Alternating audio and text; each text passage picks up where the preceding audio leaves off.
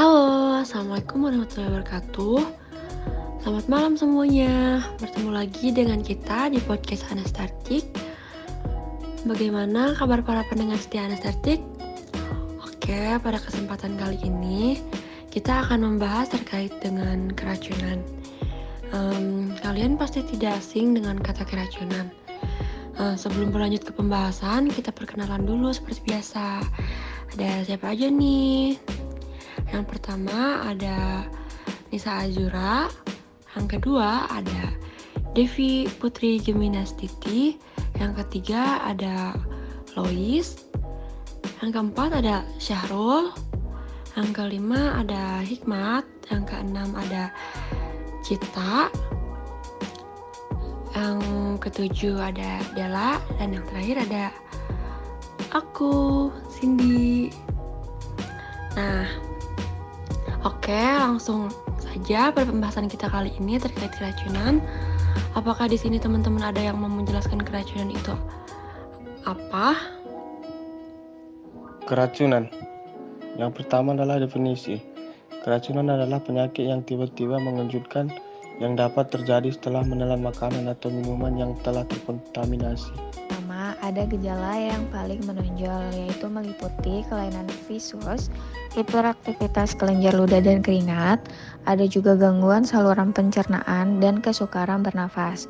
Dan keracunan yang kedua yaitu keracunan ringan. Ada anoreksia, nyeri kepala, rasa lemah, rasa takut, tremor pada lidah dan kelopak mata. Dan yang terakhir ada pupil miosis. Untuk gejala yang ketiga dan yang keempat akan dijelasin sama Kak Hikmat.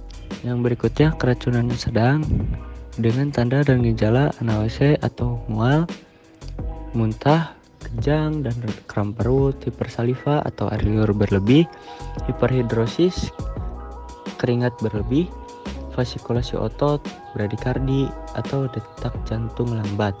Nah, yang Tanda dan gejala keracunan berat yaitu diare, reaksi cahaya negatif, sesak napas, sianosis atau kulit membiru, edema paru e, itu e, kelebihan cairan di paru-paru. Dan inkontinesia urin dan feses, konvulsi atau kejang, koma hingga memblokade jantung, akhirnya meninggal. Kemudian selanjutnya ada gambaran klinis.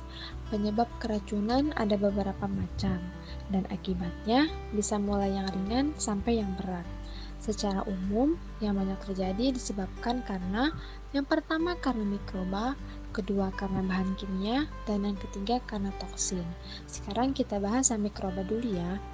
Mikroba yang menyebabkan keracunan di antaranya yaitu Escherichia coli patogen, Staphylococcus aureus, Salmonella Bacillus parahemolyticus, Clostridium botulisme, dan Streptococcus. Kemudian yang kedua ada bahan kimia. Nah, yang menyebabkan keracunan yaitu peptisida golongan organofosfat dan organosulfat dan karbonat. Kemudian yang ketiga akan ada toksin. Nah, toksin yang menyebabkan keracunan biasanya itu seperti jamur, keracunan singkong, tempe bongkrek, dan bayam beracun. Lalu selanjutnya ada penata laksanaan asuhan. Yang pertama ada pengkajian, terdiri dari pemeriksaan fisik. Yang pertama ada keadaan umum, yang berarti kesadarannya menurun. Yang kedua ada pernafasan, nafasnya tidak teratur. Yang ketiga ada kardiovaskuler, yang mengalami hipertensi, nadi aritmia. Yang keempat ada persarafan yang mengalami kejang, miosis, fasikulasi, penurunan kesadaran, kelemahan, dan paralis. Yang kelima ada gastrointestinal yang mengalami muntah dan diare.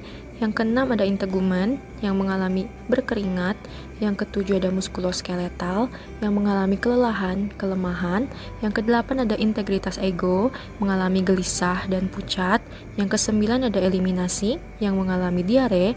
Yang kesepuluh ada selaput lendir mengalami hipersalipa.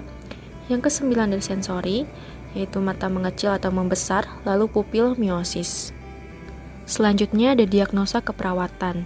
Yang pertama, pola napas infektif berhubungan dengan obstruksi tracheobronchial. Yang kedua ada defisit volume, cairan berhubungan dengan muntah diare. Yang ketiga ada perubahan nutrisi kurang dari kebutuhan tubuh berhubungan dengan anoreksia. Dan yang keempat ada gangguan perfusi jaringan berhubungan dengan kekurangan oksigen. Selanjutnya intervensi. Yang pertama, defisit volume cairan berdasarkan muntah diare.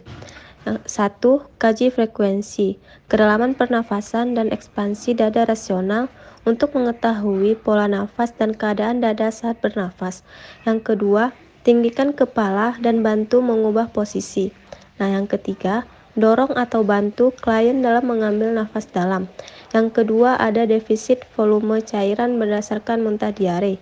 Yang pertama, awasi intake dan output karakter serta jumlah feses. Yang kedua, observasi kulit kering berlebihan dan membran mukosa dan penurunan turgor kulit. Yang ketiga, ada kolaborasi pemberian cairan parenteral sesuai indikasi. Yang ketiga, ada perubahan nutrisi kurang dari kebutuhan tubuh berdasarkan anoreksia. Yang pertama, catat adanya muntah. Yang kedua, berikan makanan dengan porsi sedikit tapi sering. Dan yang ketiga, Berikan makanan halus, hindari makanan kasar sesuai indikasi. Yang keempat, kolaborasi pemberian antisida sesuai indikasi. Yang terakhir ada gangguan perfusi jaringan berdasarkan kekurangan O2. Nah, yang pertama, observasi warna dan suhu kulit atau membran mukosa. Yang kedua, evaluasi ekstremitas ada atau tidaknya kualitas nadi. Yang terakhir, kolaborasi pemberian cairan IV atau peroral sesuai indikasi. Oke teman-teman, itu dia tadi penjelasan terkait keracunan yang dapat kami sampaikan. Semoga apa yang telah kami sampaikan dapat bermanfaat untuk kita semua. Untuk itu, kami dari kelompok 5 pamit undur diri. Sampai jumpa di pembahasan podcast kami selanjutnya. Wassalamualaikum warahmatullahi wabarakatuh.